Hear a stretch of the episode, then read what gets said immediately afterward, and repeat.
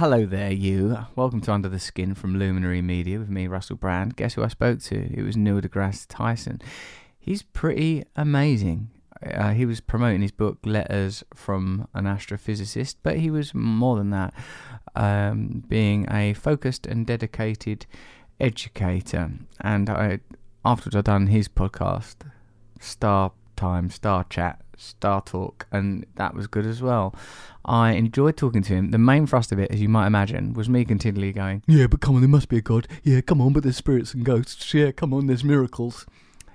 It was actually my ongoing argument that it's hard to apply the tools of science to realms that may be beyond sensual or sensory, rather, not experience. It's pretty good. And how can science claim to be objective as it exists within a capitalist consumer culture that has certain agendas and objectives? Anyway, I made it better in the conversation with him than I did in that intro just then. So you'll hear it because unless you think, oh no, I'm not enjoying this intro, fuck that guy. Hello everyone at Luminary. I hope you're all enjoying this and you're all happy. We're very happy to be on your platform. Now here's some personal promo from me have a look at my YouTube channel. There's really good things on there. I do a 25 minute show called The Not Too Late Show, which I'll probably do a bit more if people watch it. I do loads of little spiritual videos that you'll like. And I look at the comments on things, or look, I get comments passed on to me by someone. So, you know, if you're talking to me in a positive, loving, and, and innovative way, I'll probably see it. But if you're being mean, I'll probably be protected from that. That's just the way the world has to be these days. Have a look at my Instagram at Russell Brand. You can question me on that. Sign up to my mailing list, russellbrand.com, and you'll be the first to be told about upcoming shows. And there are some upcoming shows. Some one of them's at a really nice venue, and receive exclusive content not found on my social media or YouTube channel. Okay, if you want to get in touch with me on uh, social media, I'm at Rusty Rockets on Twitter. I'm at Russell Brand on Instagram. And what am I on TikTok? If you're a young person, I'm at Russell Brand Official. That's right. I've gone on to TikTok and LinkedIn, Russell Brand. That's right. I'm available across a m- multitude of platforms now. Um, uh, you remember last week I said to you, who's got some questions? Here are some questions. Hi, Russell. Sorry about the delay. Sorry about the delay. This is interesting. I'm in a this is from Gary Bennett. Sorry about the delay getting back to you with regards to the topics for the new podcast. I was thinking really hard on what to say. Oh, I'm a married man, 12 years with two beautiful daughters. Oh, I find it hard to be a husband, dad, etc., etc. Yeah, would love to hear you interview someone who knows about this stuff or can add a new perspective on the whole marriage thing. So, what's that going to be? Someone that's who's an expert on coupling or relationships, or it's not going to be a religious person, is it? Who's it going to be? A relationship expert? Who? Emma Kenny. Yeah, she's brilliant. We could talk to Emma Kenny, couldn't we? We'll get someone then on what parenting and family life and keeping that shit together. So yeah, I think a lot of people struggle with being in a, the con know, living life in a family can be very very challenging. Uh, when am I coming to Ireland again? I'm not sure, Gary Bennett. Dearest Russell and growing team. Oh yeah, because of Bear and Jenny and Charlie and Annabelle and the legion of wonderful volunteers. Anna, Damia, Tony. They're the people that respond to the emails. Because if you've got an email you want to send me, like these people did, you can send it to help at no, it's at help at russellbrand.com. No, help at russellbrand.com. Help at russellbrand.com. If you send me this thing there and you need help, you'll get you'll be in the loop. Especially if you've got a drink, drug, mental health problem, that kind of stuff. You know. I, this is Olivia Stevenson. I just felt an overwhelming urge to email as Julia Julia Cameron popped into my head. Surely she would be an excellent guest on Underskin. She's up for it actually, but she's in another country, America. So when I'm in America, we'll do it. Creativity, addiction, recovery, faith, turning a higher power, abundance, prosperity, and another female voice, which can never be a bad thing. I hope you're, you're satisfied with the number of female voices. I think we're doing quite well in making sure that things are balanced, 50 50 because how do we categorize everyone really? Surely beyond there are systems of categorization that go way beyond sex, gender, race, religion. You know, what if it's like I'd like diabetics? You know, like, um, and another female voice. But yeah, I I'd love Julia Cameron. She's a brilliant person. Hope you're well, and thanks for your brilliant and beautiful work. Thanks, Olivia. Warmest autumn wishes. What a nice thing to be sent. Hi, Russell and team, says Kelly K. I've recently found your podcast and have been devouring episodes as much as I can. I'd love to hear your thoughts about how you break away from comparison. Oh, it's awful. Just don't. Yeah, well, look, I struggle with the trap of seeing others online, says Kelly Kay, comparing my apples to their oranges, saucy, and feeling jealous when it feels as though my resources are lacking or less than someone else's. Does that make sense? Of course, it makes sense. That's what I do. What I try and do is firstly, not get too much into doing that at all. You know, like not, they call it compare and despair, judging your own insides compared to other people's outsides. We don't know how other people feel like because I'm lucky to be in recovery.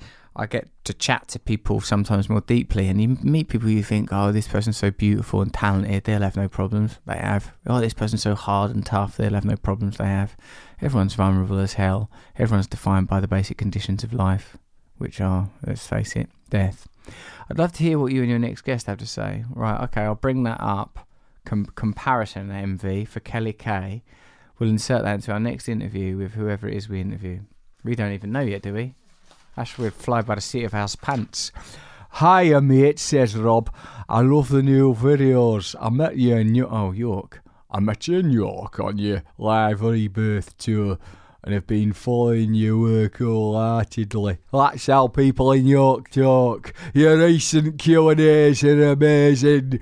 And I just wondered if you're gonna do one on low mood. I myself, this is how people from York talk. I myself suffer from. Oh, no, actually, it's talking quite serious things now. I myself suffer from PTSD. All right, I'm sorry about that. I'm sorry, Rob. I'm sorry about that accent. From life events and tours in the army. Oh God, Rob, you're a bloody hero. You're a Yorkshire hero. And I've been helped by an EMDR program that I'm in the middle of the moment. I did some EMDR yesterday. It's brilliant you have to remember some traumatic event from your past, and then the old flicky light comes on, and you have to follow the flicky light from side to side while remembering your past. And what it does apparently is it helps you to reposition neurologically something from a place of unacknowledged or possibly even unconscious emotional trauma to a place where it's been, I don't know, processed. I'm not a neurologist nor am I, nor am I an EDMR therapist, but I found it very useful, Rob, and Mm, I hope you find it useful as well. I keep the self care, healthy diet, meditation, kickboxing, and karate, and no drink or drug. God, you're doing great. But even in good company, I feel alone. Yeah, I feel that. And I use grounding techniques. Stay with the breath, Rob. But I can't shift feeling lost, hollow, and slipping down in thoughts. And I can't shake the black dog. How would you advise someone who feels like this? Well, what I'd say, Rob, is something in you is yearning for purpose and connection. You're obviously a person who's down with service I admire anybody that's been in the army or any of the uh, could you do you call it service industries? Uh, it shouldn't really be an industry, should it? Services. Yeah, anyone that's been in the services, man, for the self-sacrifice, for the duty, the sense of honor, valor, community. I imagine that perhaps you there is now a vacancy in your life, and I might suggest some volunteering. I think that you're a, good communicator, mate, and I bet you can do. Um, I bet you can help people. I bet you can help people, Rob. Look, Rob, I for one would like to apologise for the accent at the beginning of the email. It was a bit like that, wasn't it? Is that even right? I mean, that's Yorkshire, yes it is. That's how they talk. What's wrong with you? Like Bradford? Yes, they do. You're Geoff Boycott. Look, I will not have that accent criticised. Certainly not by an Irish person who's got no right to judge the English accent because, for, for after all, what history has there been between England and Ireland? Thank you. Uh, you've got your eyebrows are too big. Pluck out fifty percent of them. Thank you for she raised her eyebrows at me. Thank you for all your work. It really helps and has helped me in numerous situations and pain. Rob, I'm sending you so much love, mate. You're absolutely fantastic. My suggestion find some 12 step fellowships around uh, PTSD and even around the abstinence. I certainly would be, uh, you know, I use support groups myself and I love them. So uh, that's my thoughts. And maybe a little bit of volunteering because I think you've got a lot of love to give, Rob. That's my feelings, mate. All right, let's see if there's been any comments on our last episode with Gail Bradbrook. You've commented. Gail Bradbrook, of course, one of the founders of the Extinction Rebellion and a damn fine person this someone's called Espen Jorgensen go, and I feel like I've heard it from Espen Jorgensen before. This is good. On target. We're moving up a level in collective consciousness, and right now it's extremely painful to be an empath. At least it is for me. And the more, says this empath, and the more conscious people talk about this shift, the better. Thank you. Nice. Maybe our Lord Christ brought a level of consciousness to earth that had never been seen before. Maybe it is always this way with the prophets. New ways of thinking, perhaps new frequencies, maybe on a deep down essential level, a level that would satisfy an astrophysicist like Neil deGrasse Tyson or a biochemist like Al Bradbrook. Brooke. You know, looking at the what's what is it? A vibe. What is charisma? I'm not expecting you to know, Jen. You've not got any. But for me, Freya Shamanka. Really fascinating talk uh, with Gail Bradbrook. Thanks. I went and looked up about spiral dynamics, which I'd never heard of before. I totally agree. This movement is evidence of the shift of consciousness humanity has experienced post 2012, and I'm very excited by it. This is just the beginning. Yeah, I agree with you, Freya. Joanna Long. I could learn a lot from that lady do believe in love, but too often and too readily fall into cynicism. Well, this is the curse of the romantic, protecting ourselves with cynicism. I often have the first reaction to reflect the same negative energy back rather than meet with the opposing force with more powerful love, with more pa- the more powerful force, which is, of course, love. Joanna, I know I made some mistakes while reading your comment, but I basically bloody well agree with you. And we must show some faith in the great power of love. And what better way to demonstrate that faith than by having astrophysicist and by all accounts from those in the women who uh, run this podcast, an avuncular and wonderful man, Neil deGrasse Tyson. He's probably got all sorts of letters after his name. He's got quite a lot of letters in his name. A lot of letters. Anyway, I found him to be quite wonderful. Thanks trying to achieve equality with the annihilation of category is not no, a successful route. Yes, that's, that, that's exactly right. We're in this era where it turns out we were never the boss. It doesn't look like an ideology. What's beneath the surface of people we admire, of the ideas that define our time, the history we are told? Welcome to Russell Brand. Under the Skin thank you, Neil deGrasse Tyson, for coming on Under the Skin. It's a thrill to meet you. Russell, thanks thanks for the full three name moniker, but just Neil will Neil be fine from going now forward. On. Yeah. Thank you yeah. very much for mm-hmm. uh, permitting that. Um, I'm reading your new book, Letters from an Astrophysicist. It covers some biographical. Little, little bit, yeah, yeah, yeah.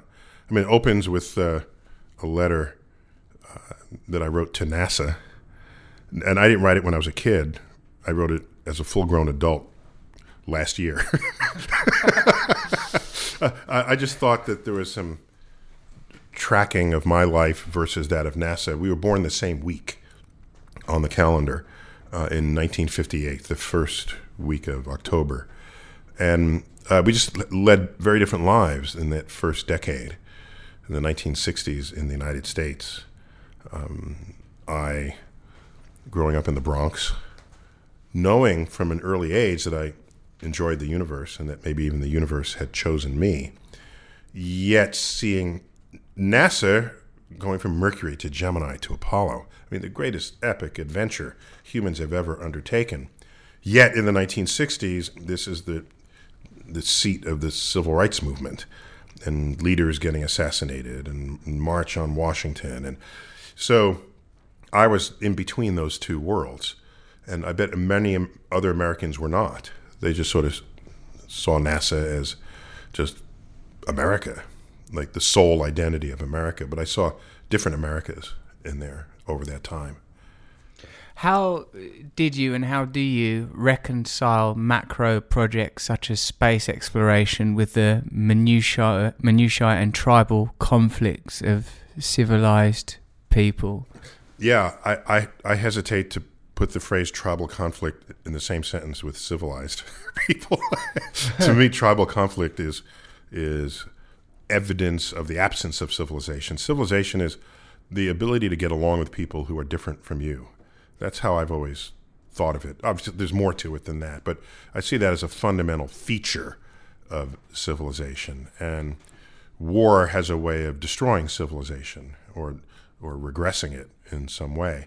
So, yeah, space is, you know, what what did Neil Armstrong say when he stepped on the moon? He said, "I uh, one small step for a man, one giant leap for mankind." The plaque on the moon says, "We come in peace for all mankind." Didn't say we come in peace for America, right? So there was some lofty goals involved in that in that um, journey, and so I think it has the power to bring out the best of us, at least uh, the best of us in terms of what we think is what we think is possible for our species.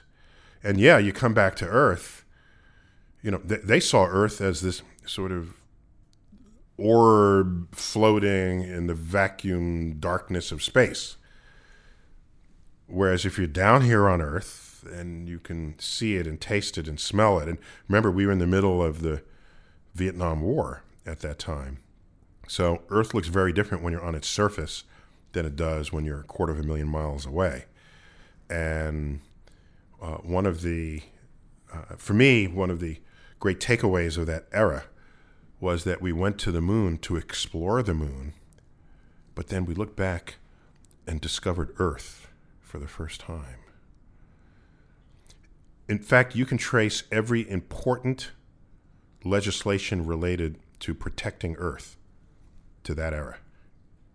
So, from the, at least in the United States, but also globally, uh, 1970, the Environmental Protection Agency was formed. Why wasn't that formed in 1960 or 1950 or 1940 or 1980?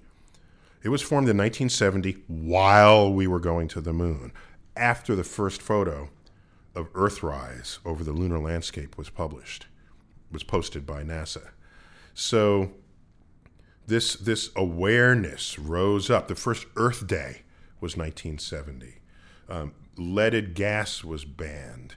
A DDT was banned. The Comprehensive Clean Water Act, Comprehensive Clean Air Act, which previously had some stipulations earlier, but in this new era, where your concern about pollution isn't just the river behind that goes through your neighborhood or the lake that maybe some company had polluted, people for the first time were thinking globally. And as Carl Sagan famously noted, uh, air molecules don't carry passports. If you pollute the air here, it goes elsewhere through the jet streams, through other other forces of climatic churning that goes on in our atmosphere. So the notion that we're all in this together, I trace based on my read of history to the time we went to the moon. So so to say, how do I how do I how do I reconcile uh, these lofty goals of going to the moon? I don't think we knew that that would be a consequence of it but it may have been the greatest gift that the Apollo missions gave us. It seems that it's a, an idea that's been difficult to socially incorporate, uh, other than the raft of legislation that you've already cited. It still seems to me that we're primarily governed by territorial uh, incentives and and other motivations that could perhaps ultimately be re- resourced from basic primal drives greed on a national level domination on an international level so this if not absolute then certainly global knowledge has not entirely infiltrated our consciousness and certainly hasn't entirely um, infiltrated our behavior yeah, I would say I agree it hasn't entirely done so, but it has done so at a level where there are things going on today that were unforeseeable long ago. Just the laws that were passed to protect the air that you breathe, the catalytic converter, and what role that played in reducing automobile emissions. I grew up in New York City. I thought every old office building was just black brick and it turned out that was just soot from, from, decades of automobile exhaust. And after the catalytic converter was developed and introduced, uh, people started slowly power washing the sides of their buildings. Oh, that's a beautiful brick color, or, or an amber, or a red brick. All of a sudden, buildings took on these identities that I didn't even know were there. That's how. That's how. Um, how blind I was to to uh, to, to, to how how steeped. I did not know how steeped I was in auto exhaust. Let me put it that way, having grown up in it. So, so today, um, there trash cans. People put garbage in trash cans. People think about trash. They think about pollution. If a company is noted to be polluting something, everybody jumps all over them and they don't do business anymore. So there are major infiltrations that have happened, even if it's not total. It's at least partial, and that's a start. The, the narrative of progress is an alluring and attractive one, and one that is easy to track using technological and scientific markers in particular. We can witness, and you are one of the great experts in espousing and educating people on the nature of that progress cosmologically, but in other fields of science as well. You know, in your new book and in much of your other writing, and it seems impossible for you, at least, to divorce your um, admittedly cosmic knowledge from more uh, particular, specific political and philosophical issues. But for, for me, this idea of progress outside of the world of science seems to be mythic as opposed to actual and literal. It seems that, from my perspective, that there is a degree of stagnation, as indicated in the uh, part of the answer to the first question, that there are still tribal conflicts, nationalistic ideas, and quite um, retrograde and unsophisticated. Um, philosophies that I think govern not only individual behaviour, but certainly that, but more impactfully the behaviour of uh, corporations, of big business, and to a degree, government. Whilst I recognise that there is this romantic allure of the, the globe and the sort of um, utopianism of, of that admittedly scientific vision. Well, there's the book by Steven Pinker, The Better Angels of Our Nature. I think that's the precise title, where he studied tribal violence from the days where everyone lived in tribes nomadically to modern times where we now most people live under state controlled existence. Countries this sort of thing with leaders and uh, either elected or otherwise. And what he found was no matter what period of time you look at decades centuries millennia the likelihood of you dying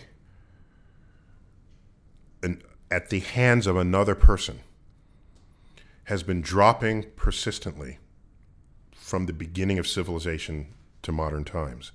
And but part of it is if you are one tribe fighting another, and you're just a tribe, let's say, say traditional tribe, you're in the woods and it's a tribe, you can ask, what percentage of the other tribe will you kill before they give up? Well, it's not 10% it's like half or two thirds. It's some number that is unthinkable in state sanctioned warfare because the state has its own survival as a broader goal. So if you look at the numbers, take, for example, the Second World War, what countries lost the biggest percentage of their people? Okay, there's some bad numbers in there. I forgot the exact list. There's one country lost a third, but that that was the worst of, among them. The United States lost we lost a half a million servicemen uh, out of what was our population at the time, at least 150 million, possibly 200 million. So, uh, how many did we lose in the Vietnam War? 50, 60,000. Okay, that's still more than zero, but it is small compared with the total population of the country.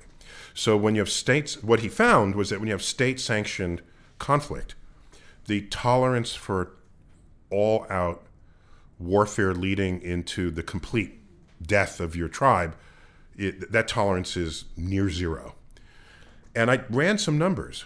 If you look at the total deaths from the Second World War, um, I, I ran the numbers from 1939 to 1945, 1,000 people per hour were killed. I cannot now agree with you that today is the same. Today is safer than then. Okay? Today, if a truck drives through a crowded square, a terrorist act, killing 20 people, that is headlines worldwide for a week. Yes. And so you go back, like I said, to the Second World War, a thousand people per hour. And even at a thousand people per hour, the percent of total deaths in any given state was smaller compared with going back centuries and millennia before. So I can't entirely agree with you that we're behaving in the same way. Even though, even if the goals are different, I think we're a we're a little better than we used to be. I think it's an interesting metric in a sense just to concentrate on deaths through violence, whilst I Mm-hmm. take your point that that's a significant category. I would say that the augmentation of uh, centralized sovereign states already represents such oppression and annihilation of culture that death through conflict becomes secondary. Yeah. So I not, at no time in what I just said does it reference the survival of culture, right? Yes. And what or the value of life, or the beauty of life, or connections, even using a sort of a materialistic, rationalistic idea to like connection to the cosmos and an appreciation of the beauty of astronomy. Yeah, I was just it was pure de- death rate that I was referencing there. So Just the death leagues. right, right, and so the there's all the rest of that. There are pe- there are cultures that have been wiped out, and we lose everything about them: their language, their art, their their. So this is this is in the list of great tragedies of the conduct of our civilization over the centuries, and even uh, I'd say even millennia. You go all the way back to sort of Alexander and and the like. Just the idea that let's just conquer because that's the thing to do. You know, that's kind of weird when you think about it. Um, uh, I would say that the uh, if we go back to the 1960s, 1967, there was something called the Outer Space uh, uh, Treaty, the Treaty for Conduct in Outer Space. There's some long title, but it's just called the Outer Space Treaty in shorthand. And it saw this by, by the UN. The UN uh, it came out of the UN and it was signed by all spacefaring nations and other nations as well. It was a document recognizing that Earth's surface is no longer the limits of where we will be and it gave some guidance for what our conduct should be in space. Now, I'm going to give two sides of an argument, and I'm going to land basically agreeing with what you've just told me. All right. Brilliant. okay. So it shows such hope and such promise.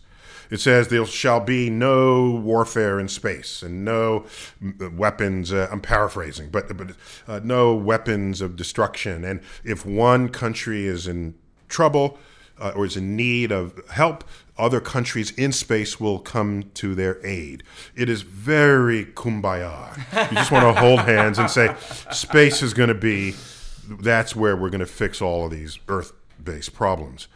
So I so want to believe that.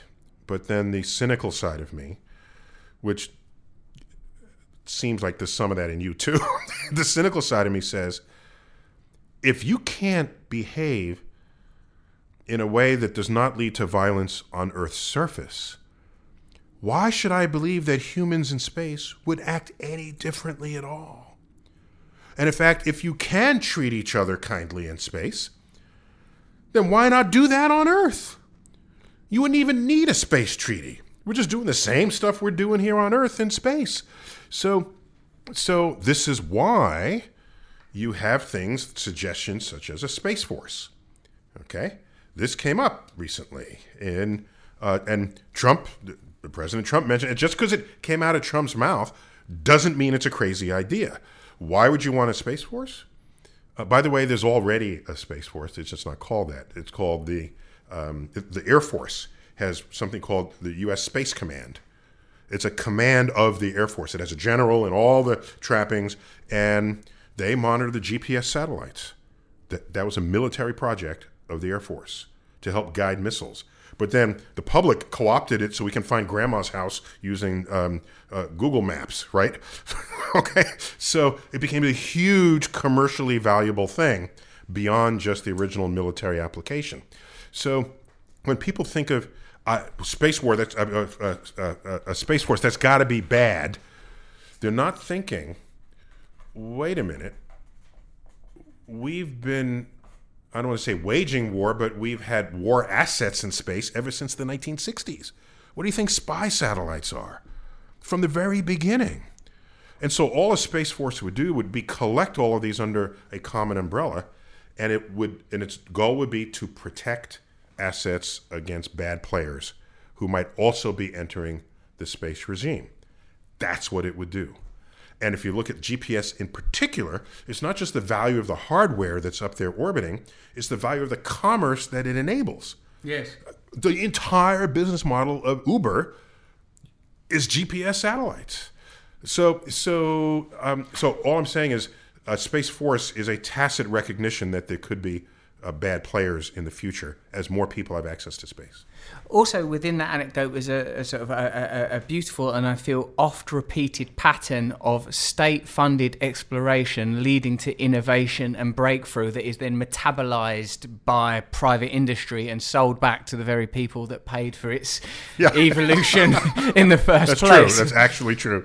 And this- I love the word metabolized, as you use it. very creative. Thank you, thank you.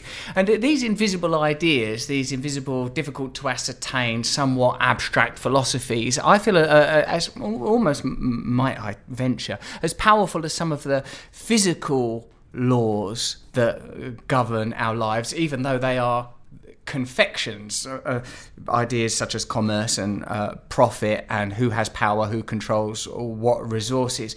I, and I'm, I'm referring again to my original question. Part of the perspective clearly afforded to you by the depth and breadth of your cosmological knowledge, it, it, from me as a, a, a humble outsider glancing from the periphery, it seems like, like a, how can that not um, inform a more globalized and what, what do I want to say, almost you know, there's that quote. Of course, you will, because I know that Carl Sagan was a mentor of yours.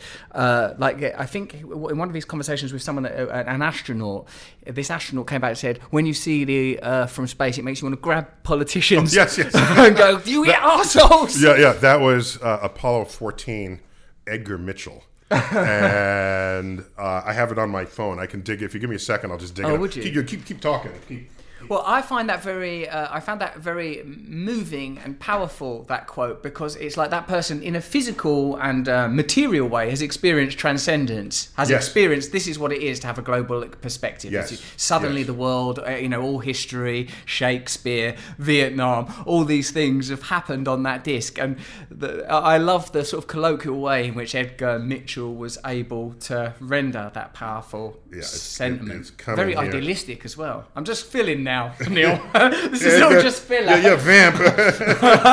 okay, here it is. You ready? Yes, sir. Okay. You develop. Oh, but so Edgar Mitchell, Apollo 14, went to the moon and back. Okay, but when he was on the moon, he had this reflection, which he then told Time magazine. You develop an instant global consciousness, a people orientation, an intense dissatisfaction with the state of the world, and a compulsion to do something about it. From out there on the moon, international politics looks so petty. You want to grab a politician by the scruff of the neck and drag him a quarter million miles out and say, Look at that, you son of a bitch. Edgar Mitchell, Apollo 14. That's pretty beautiful and profound. It's there it is. And nothing you could say because you didn't go to the moon. He went to the moon and he saw Earth, and that's what he felt. Unless you agree with him. Unless you're going to be got by the scruff of the neck, which is his clear intention to anyone who don't see the world his way from up there. It's it's it's. Uh, I think some people call it the overview effect. Uh, for me, in my field, we generally reference it as a cosmic perspective that, that changes you. And in fact, there in this book there are many letters where a cosmic perspective was my only kind of reply I could give them, because they were looking for some deeper understanding of their place in the universe, or some decision they might make, or they're confronting death. And uh, about there's 101 letters in there. About 10% of them are from people of a religious tradition, where later they learned some science that conflicted, and then they became conflicted. So they write in about that. There are people who are, still on a spiritual quest, and they just wondered, does science have anything anything to say about this? Because so many of these letters are so personal. I've had to conclude that most people have never even met a scientist in their lives, much less claim one as their friend. And the way these people are writing to me, it's as though I'm their friend. Whatever it is that I did on YouTube videos or in appearances and documentaries, people felt comfortable enough to write these letters. and it's it's a huge responsibility because they're coming to me for life guidance, and uh, I don't claim to be a counselor or a psychiatrist, a psychologist, but I do have perspectives that come as just from being a scientist. It's an outlook from being a scientist, but also that darn cosmic perspective that can really put you in a new and different place with regard to whatever it is you're thinking about whatever decisions you need to make. Yes, and it sort of as a paradigm, it's functioning almost identically to a spiritual perspective. Would you say? I know, of course, that what you will contest is that it's evidence based and it's Well, yeah, but, well, you don't know. We haven't had that conversation yet. Um, but I would say uh, spirituality, I think, means different things to different people. So I don't want to generalize what it might mean, but I can say that if spirituality to you is the sense or the feeling that there's something else going on that you don't otherwise see or experience, that's an interesting state of mind to have. And science is still a moving frontier, space is still a moving frontier. There's probably more to be discovered than we have yet discovered that awaits us. So I'm not going to say that there isn't something there that you may could be tapping into. Um, I, I prefer hard evidence. Why? Before I, I prefer it.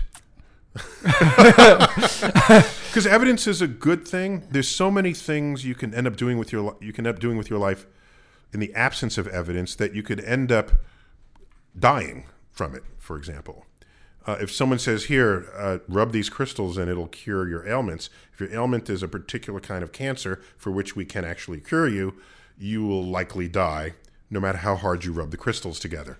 That, that's an exaggeration, but it's the it's an, it's the kind of case where where evidence based living can have a very important effect on your longevity. Yes, yes. There's no question that in medicine and, and these areas of Yeah. soci- that, that cannot be contested. But I um, feel that mm, rationalism and materialism bump up against certain limits. And, and if it if we are to have conversations based on evidence, then in a sense we can track what materialism, commerce, capitalism lead to. They uh, are currently like you know this is I don't want to be like apocalyptic or anything, Neil. Although I get the sense you can handle it. it, is that it seems that it leads to. But your kind of- hands are coming out like this, and you do you do look a little bit like Jesus, right? So so this combination is feeling a little apocalyptic to me. But go on. I'm flinging the palms out to, to the extremes of the crucifix, even, even as I talk. But This is what, what I feel like that human beings have this relationship with the unknown and potentially unknowable, not least through our intimate relationship with experience and consciousness. Uh, well, whilst there's definitely a trackable progress in the, the fields of science and the, the, the benevolent miracles that have been bestowed upon us by the scientific method are, you know, this is foundational in what we recognize as society and civilization. It seems to me that there's another aspect to human nature that's dealing with subtler forces that are difficult to know. Um, and again, as a man that's dedicated to science, I'm not anticipating that this is the conversation where you go, oh yeah, why don't we just believe in fairies and ghosts and that kind of stuff? But the same way that invisible uh, invisible constructs and concepts such as the idea of the United Kingdom or the idea of America or the idea of class or to a degree gender and race can be used to control and separate. Uh, I feel that people need narratives and stories to help them access the kind of uh, uh, perspective that Edgar Mitchell is talking about a passionate sense that there's something that unifies us. And I would never, with a religious person or a non religious person, say, hey, I think that you should regard the sublime in this way. But it seems important to me, and I've had a comparable conversation with the, uh, Brian Cox, who I know you're friendly with, like, um, because you know, you're both, it seems to me, very passionate men who love the cosmos, love the universe. And so much of your book is talking, it comes from a place of love and kindness and Thanks for togetherness. noticing that. Yeah, that's definitely there. Yeah. And I think that, that, you know, we've got more in common with those of us that believe that love and compassion should define our experience here on Earth and in the outer reaches of space, have more in common than those of us that are trying to pursue materialistic, individualistic, selfish goals, although I'm capable of being both of those people. I feel that where is the upon what terrain mentally do we afford the possibility of negotiation with the unknown when there are still such great mysteries, like the formation of consciousness? Every time I see an article saying, you know, new evidence about the configuration of consciousness and neurological pathways, it always leads to we don't It's bloody the know. evidence that we know nothing about it. That people keep publishing books on consciousness, attempting to explain it. The more, if you just look at the progress of knowledge, when people are actively publishing on a topic, generally it means that it's not settled. That's why people keep publishing. The results on aren't in. They're, they're not in yet. That's correct. When the results are in and everyone can agree, then people stop publishing on it. So the fact that you can go to a bookstore or a library and see shelf upon shelf of people people's books saying that they explain consciousness, and those books continue to appear even to this day. It, it's just evidence of that. Uh, whereas if you go to this shelf of the books on gravity, there's like four books. That's kind of it. You know, we, we, we get we got to the moon, we got to Mars, we got the gravity thing. All right, we we got that worked out. But let me get back to your point about the unknown. The the um, I the unknown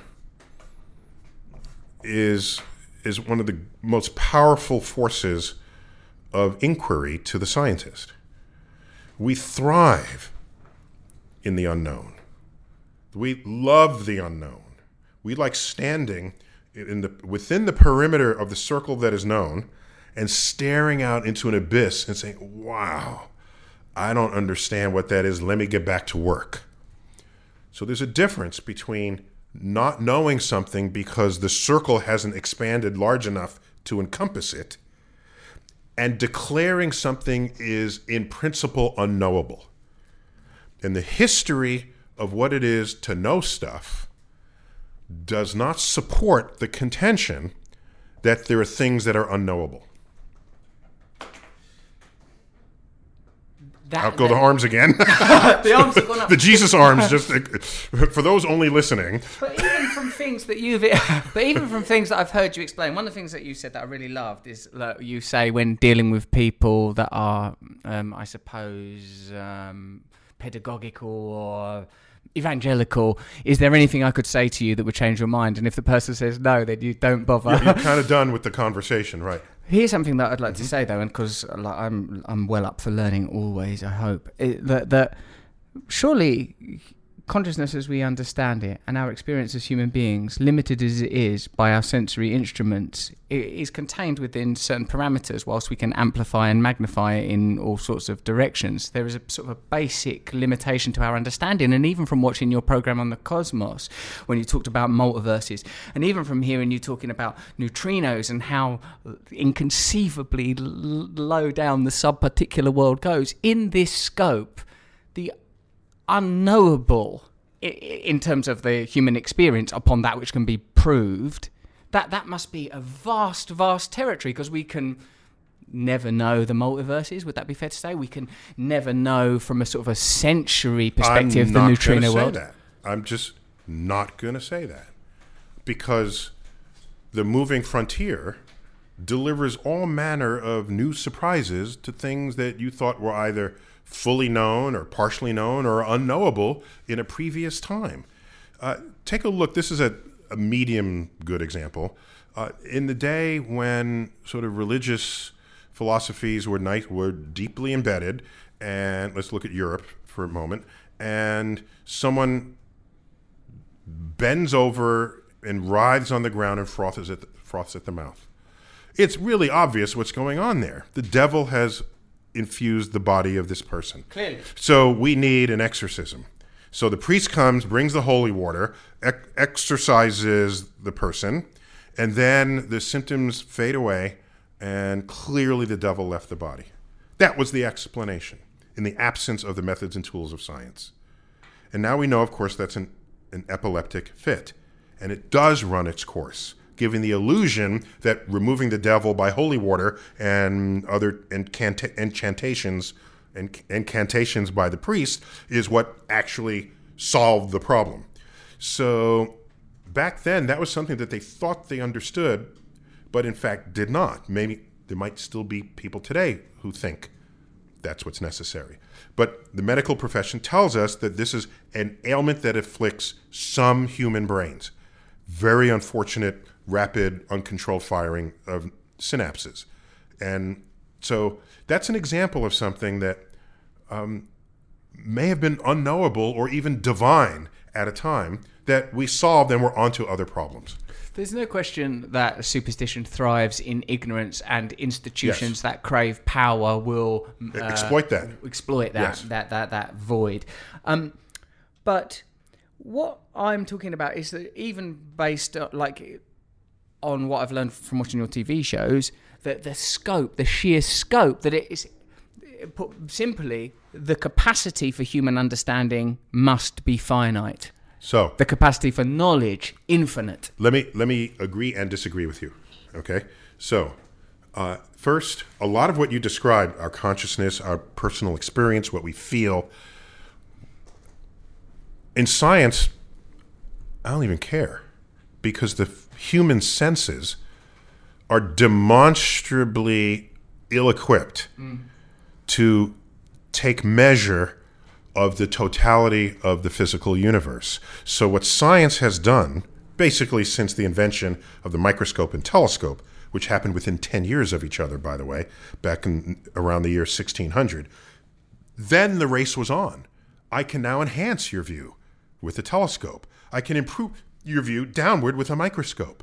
Your senses had no access to those places in the universe until I came up with those instruments. And the run of science over the past 400 years has been all about developing instruments so that you can see beyond the five senses you are biologically endowed with. So when someone comes up to me and says, I think I have a sixth sense, uh, I have ESP, I say, fine, but in science we have 12 senses. I can measure things your body doesn't even know is going on in front of you right now. And so so that is that is a power over ignorance that science has brought to us over all of these centuries. Now, let me now agree with you.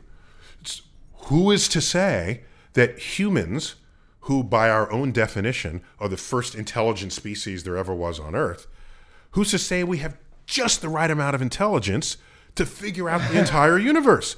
That's kind of egocentric Yes. think about, and I give this example often, I'll do it for you here on your show. You uh, take the closest genetic relative, so the chimpanzee.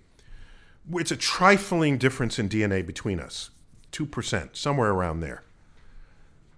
Well, if you were if you're a human lover, you would say, "What a difference that 2% makes."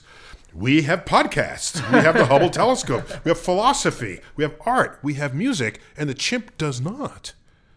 What can the chimp do? They can stack boxes and reach a banana. Our toddlers can do that. So that's a smart chimp. What our toddlers can do. So we're, we're, we're, we're, sitting, we're sitting pretty happy about ourselves, right?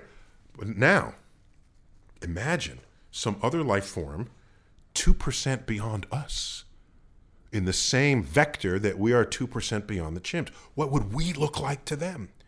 The smartest of us would accomplish what their toddlers can do. I, and I joke that we, they take Stephen Hawking, roll him forward at their at their human study conferences, and say this human, Stephen Hawking, is slightly smarter than the rest because he can do astrophysics calculations in his head, like little Timmy over here who just came home from preschool, alien Timmy. So our most, their simplest thoughts would transcend our most complex thoughts. To them, the universe might be just a trivial exercise that you learn all about in an afternoon. Yet we are struggling, requiring the most brilliant among us, scattered over centuries, with information shared that and incremented upon, one rung of a ladder at a time, trying to see over the hill. And we can't yet. Whatever that hill is, we don't even know how tall the hill is. How tall the hill is. So I don't know if we're smart enough to figure out the universe, but we're still progressing, and I'm happy with that. Yes, and our like um, the the comparison between our experience of reality and our cultures, and the cultures and experience, presumed experience of reality of a chimpanzee compared to this uh, as yet fantastic two percent advanced species, um, it's For all we know, we're already their pets. right. We're in a yeah, terrarium. yeah, yeah. Earth. It's a ter- Earth terrarium. Um, it's sort of inconceivable how abstract and tangential their perspective of reality might be. And here I would like to say, um, Completely inconceivable. inconceivable. Just think of the following sentence. Uh, Russell, uh, when we're done here, uh, I I got to leave tomorrow. I go back to New York. I'm going to get a plane, um, and it leaves. And uh, but, but next time you're in New, York, in New York, call me on this number and we'll chat. There's nothing in that sentence that is even approachable by a chimpanzee. Chimpanzee. Wait, how are you crossing that? What's an airplane? How did that work? What's a telephone? What's the a future, like a relationship, a conceptual relationship. You know, so there, on one line there's the material, the the traceable material, empirical pathways which we can track and regard those particular narratives. But I want to mention this thing that's been bothering me ever since I see it on your TV show. That dude Bruno who precedes Galileo by a Giordano bit. Bruno, yes. So I love that bit of the show, and it seemed to me that that fella went on some kind of vision quest. Yeah, I love that Vision Quest. That's what that was. An entirely new perspective of reality, which is now verifiably He imagined true. the universe that the stars of the universe were like the sun, and they each might have had planets unto themselves. And so, my favorite quote of his is that, as he says to the religious orders of the day, "Your universe is too small." It's a god looking at only Earth when there could be an entire universe full of planets. yeah, that's pretty amazing. Yeah. Now, like what I feel like is that this, these can prior to Galileo ver- verifying the and uh, was it Copernicus Yeah, verifying yeah this Copernican, uh, verifying Copernicus for having the sun in the center of the known uh, solar system. Yeah, he was able to conceptualize that idea without any sen- sensory, mechanical, or, or verifiable access to data. not only that, he did it before the telescope So he was just invented. kind of Sorry, dreamed. so in all fairness, he did have data, but just wasn't from telescopes. It Where very was it from? Accurate measurements of of um, astronomical Yeah, movement. yeah. I mean, just watch what the planets are doing in the night sky. But hang on a minute. And, That's not going around the yeah, sun. there- you can explain it with epicycles, or you can explain it with Earth in the middle, or you can explain it with the sun. In fact, there was a, pre- a preface or introduction to his great works called De Revolutionibus that was uh, rumors have it that he was forced to put it in with so that he wouldn't be branded a heretic. And in this in this introduction, uh, he says, uh, "This is probably not right, the sun in the middle of the known universe, but if it helps us to calculate, then this model should still be shared um, by others." So he did not fully commit, and, and we think he may have been coerced to saying that, but he did not fully commit to the sun centered universe. Just said, treat it as a model if it helps the calculations come out. Please don't burn me. Just that's between the lines. right. right. So, um, so, by the way, he predates the telescope and the microscope. Yes. So, so when I gave you the birth date of science as it is unfolded, uh, as it is conducted by enhancing our senses, that is post Copernicus.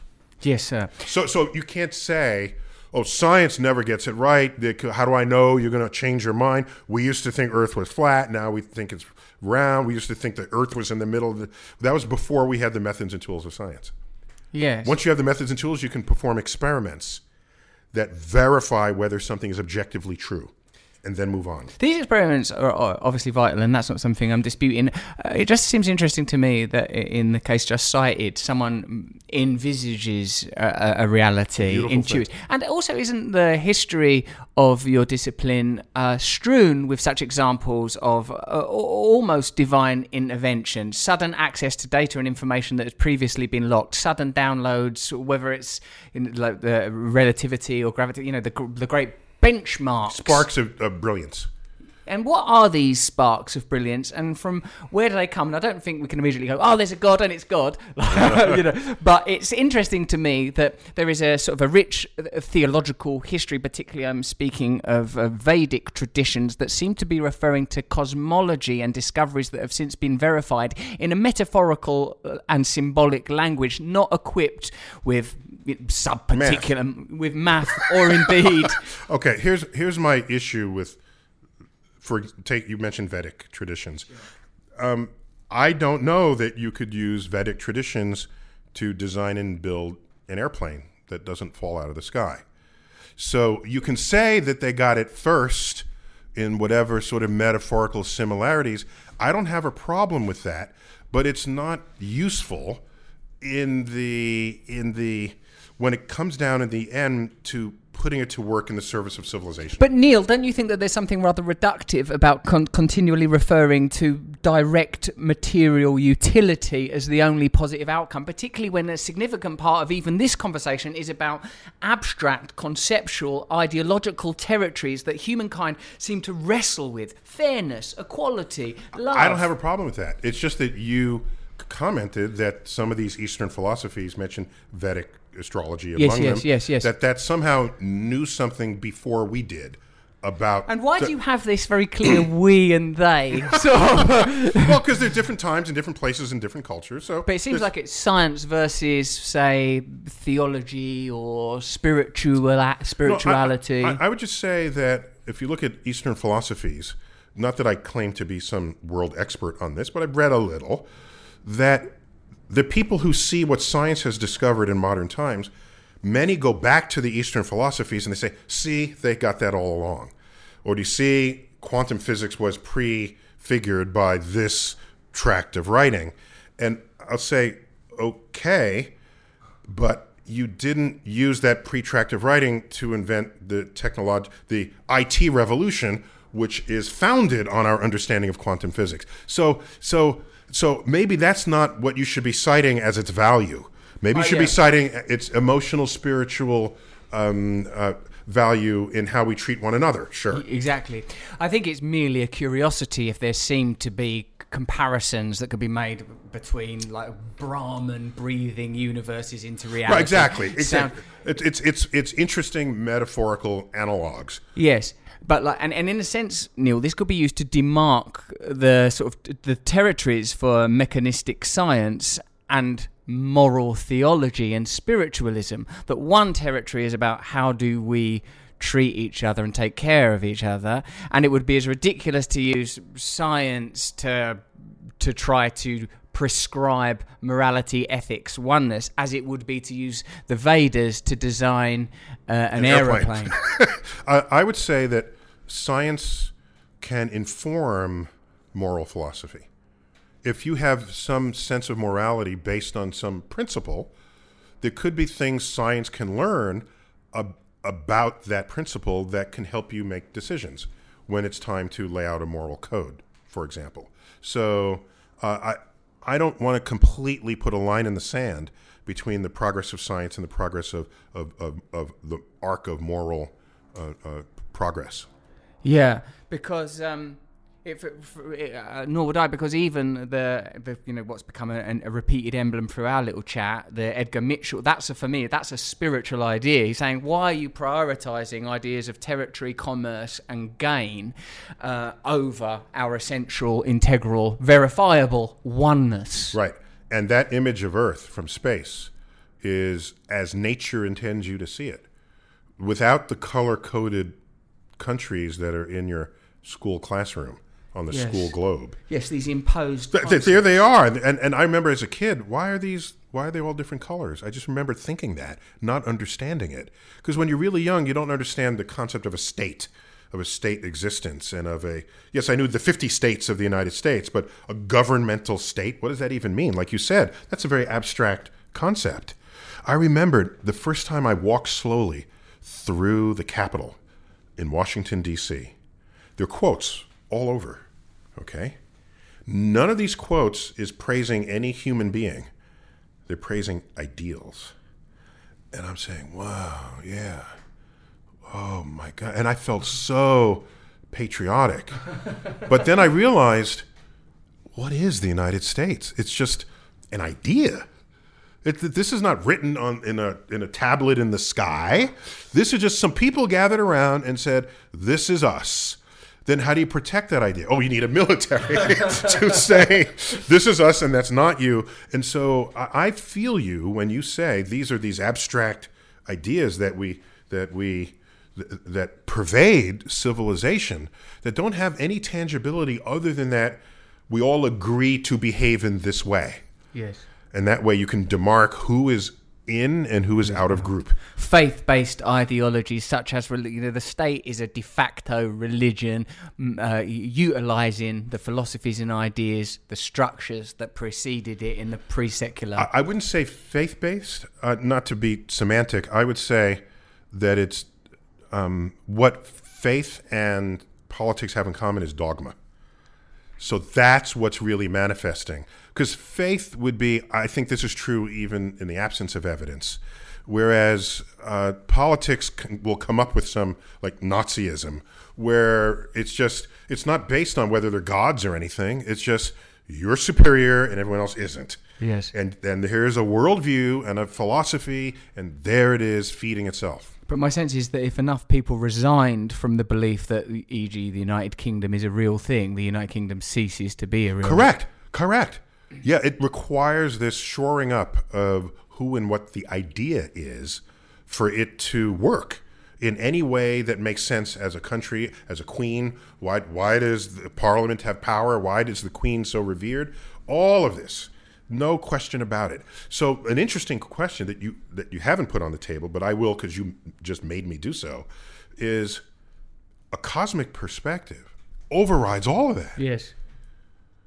And they kind of did that with the TV series Star Trek. It's the United Federation of Planets. There is no there's no fighting on Earth anymore. We're all together. We're all humans. And I joke that if aliens came to Earth, what they might remark most about is what? This same species speaks different languages? They can't communicate with one another? How many languages do they speak? Hundreds? A thousand dialects? What? You need a certain piece of paper to cross this line on this land mass? And if you cross this other line, they will harm you? What are you? I, I, I'm, I'm just trying to picture what an alien would say about us. Yes. Most of these uh, concepts are ridiculous f- to me until I consider uh, the interests of the powerful. When I think, what are the interests of the powerful? And um, usually the philosophies and uh, the way that uh, terrain and topography is demarked is in accordance with my understanding of the interests of the powerful. And my concern would be, as a, as a, a, a great man of science, do, uh, do you have concerns that the field of science, whilst its findings are um, transcendent and verifiable and transcendent of politics, that their funding, for example, and many of their objectives, say in the pharmaceutical industry, uh, weapon industry, are contained and ultimately controlled by primal motives that do belong in that 2% deficit chimpanzee land that we thought we had left behind. Ways of enforcing power, ways of demonstrating control. There's no question that what science gets funded mm. is driven by geopolitical forces. There's no question about that. And geopolitical could mean economic, it could mean militaristic, it could be hegemonistic, any and all of the above. No question about it. But it does not affect what science finds to be objectively true. Yes. That answers to a higher power than the funding source. That is nature serving as the ultimate judge, jury, and executioner of an idea. And it is possible, by the way, scientists are human just like anybody else, and we have bias like anybody else. We might be a little more aware of our own bias, but we have bias. So, fortunately, the methods and tools of science have systems in place to ferret out that bias. Why is it? How does that work? You came out with a result, and I think I think you're biased. I'm going to do your experiment to see if I get the same result. But I got a different result.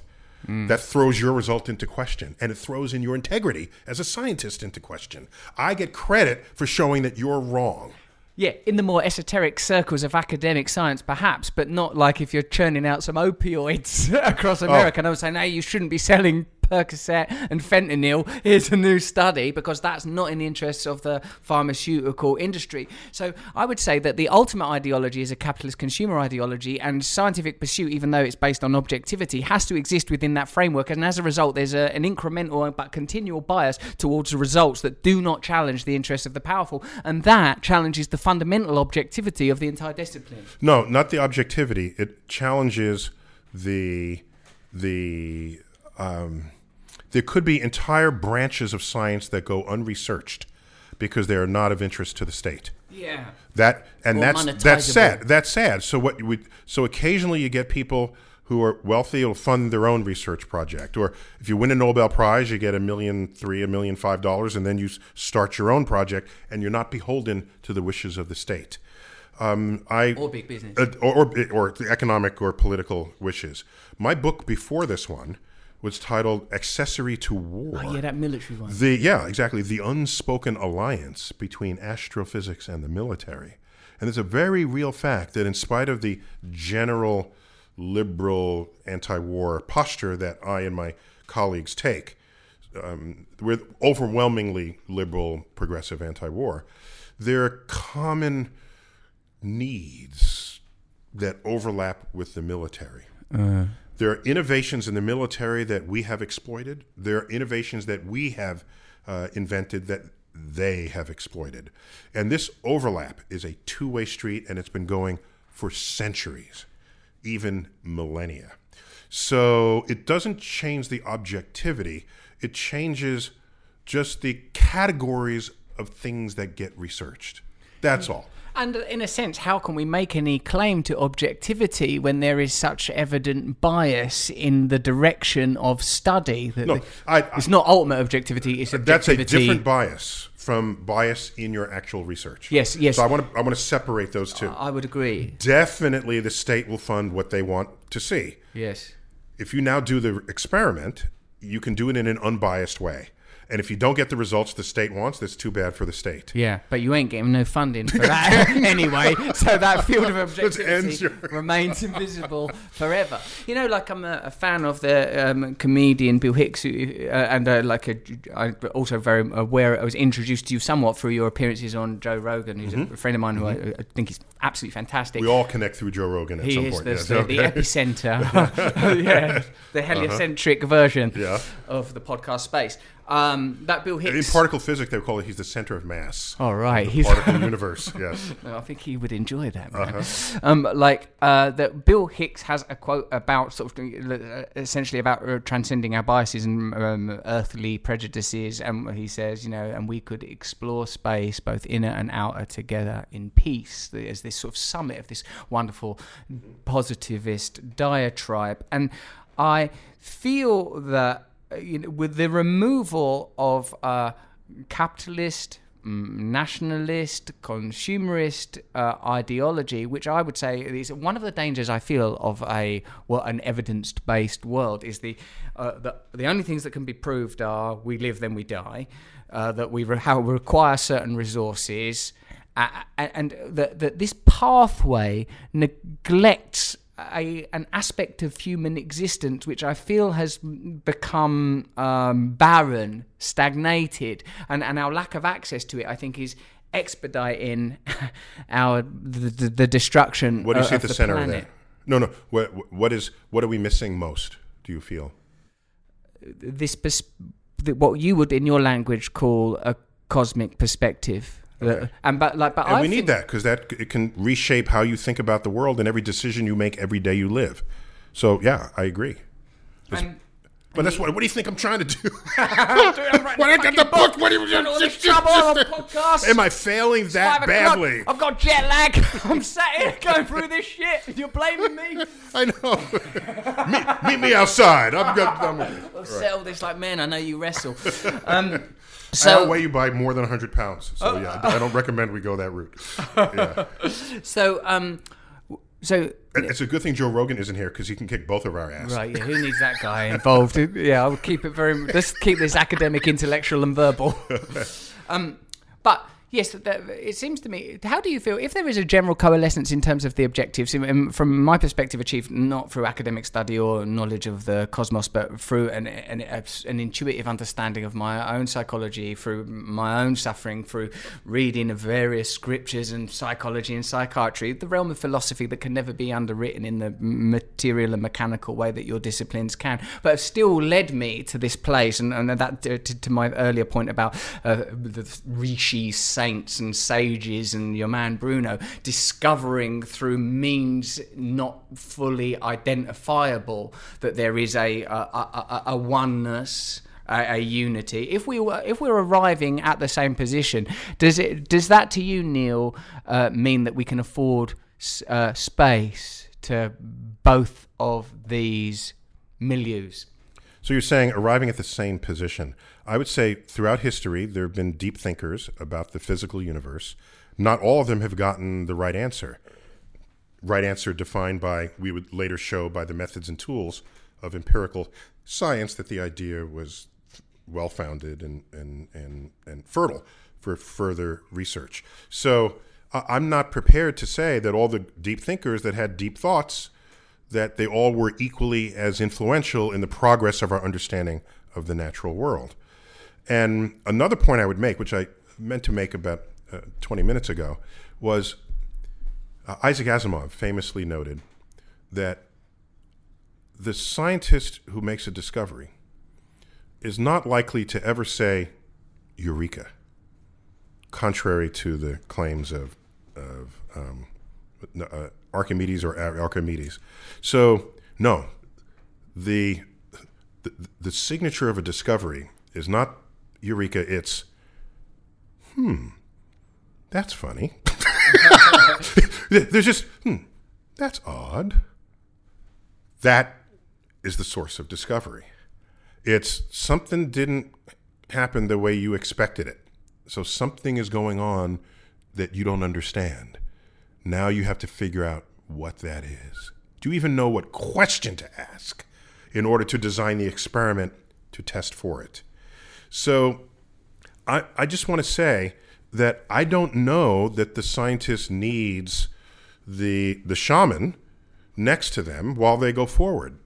I don't know that that's necessary. You might need them to think about people and places and things and relationships, but advancing our understanding of the natural universe when the scientist has access to senses that go beyond the five senses the shaman has or the six senses the shaman has, I'm, I'm good with the science here. Absolutely. But in a culture that incorporates the shamanic as well as the scientific. I like that word, shamanic. The fun. Did you just make up that word? I'm making all the shit That's Neil. a good word. No, it's a I've good word. I'm not all morning. you. I'm complimenting you on the, a shamanic. Go. that that a society that incorporates the shamanic and the scientific m- would very likely afford the scientist the territory, terrain, and funding to explore the outer reaches of Possibly, and we have them in the mon- that's what the world. priests, the rabbis, the the the the, um, the imams. I would say they're neutered and operate within territories that are no longer potent, except in sort of Almost everyone does. You say that as though that's unique to one kind of thinker relative to another. Everybody's within a within a culture, within a system. Yes, yes, but I, I suppose that the shaman was just a temporary totem for the idea of hmm, uh, the divine and a cosmic perspective achieved. Not necessarily through, you know, an Edgar Mitchell style bloody hell, look at that, but through a sense, through a inner discovery in a world that I think perhaps by its nature and by the limitations of our tools and our senses may never be trackable, monitorable, measurable. You know, like I, when I chatted to Brian Cox, you Wait, know, wait, so monetizable. I think was the word. Yeah. I'm not Yeah. giving you that word, monetable. I'm taking that back. monitor, yeah, yeah, no problem. um, when I chatted to Brian Cox, he said like if it can't be measured, then it isn't there. You know, and uh, like I, maybe I misunderstood him, but like uh, it feels to me that that is uh, like uh, assuming a kind of that, you know, as you said earlier, that, that we are at the frontiers of what's possible, as opposed to in a very particular animalistic space, somewhere between these vast unknowable outer reaches, or even though speculatively Yet to be known. Outer to yet to be known, and uh, the again, the, in the sort of subparticular world, these bafflingly beyond microscopic phenomena that out, somehow we have been granted this unique position. And I suppose what, what I'm saying is is that um, that if we uh, allow science to be uh, the sole f- s- cultural force for determining the nature of our reality. I'm not talking about wacky orthodox mad religion that's about telling people they're better and don't put that there at bedtime. Not that kind of whack stuff. I'm talking about uh, you know What do you think you're going to miss if that's the case? if what's the What do you fear if religion, if science leads the way as our, in our understanding of the universe? I think that it cannot be extricated from commercial interest. I think that if we're talking about evidence based, look at the last century. It seems that it's oper- Okay, so here's something to know. Uh, every country has, every free country has a funding threshold below which the free exploration of science goes unjudged. So in the United States, that funding level is at about a billion dollars a year. We can propose pure science projects, provided they come in at less than that price tag, and they don't later on get judged for whether they serve our military or economic values.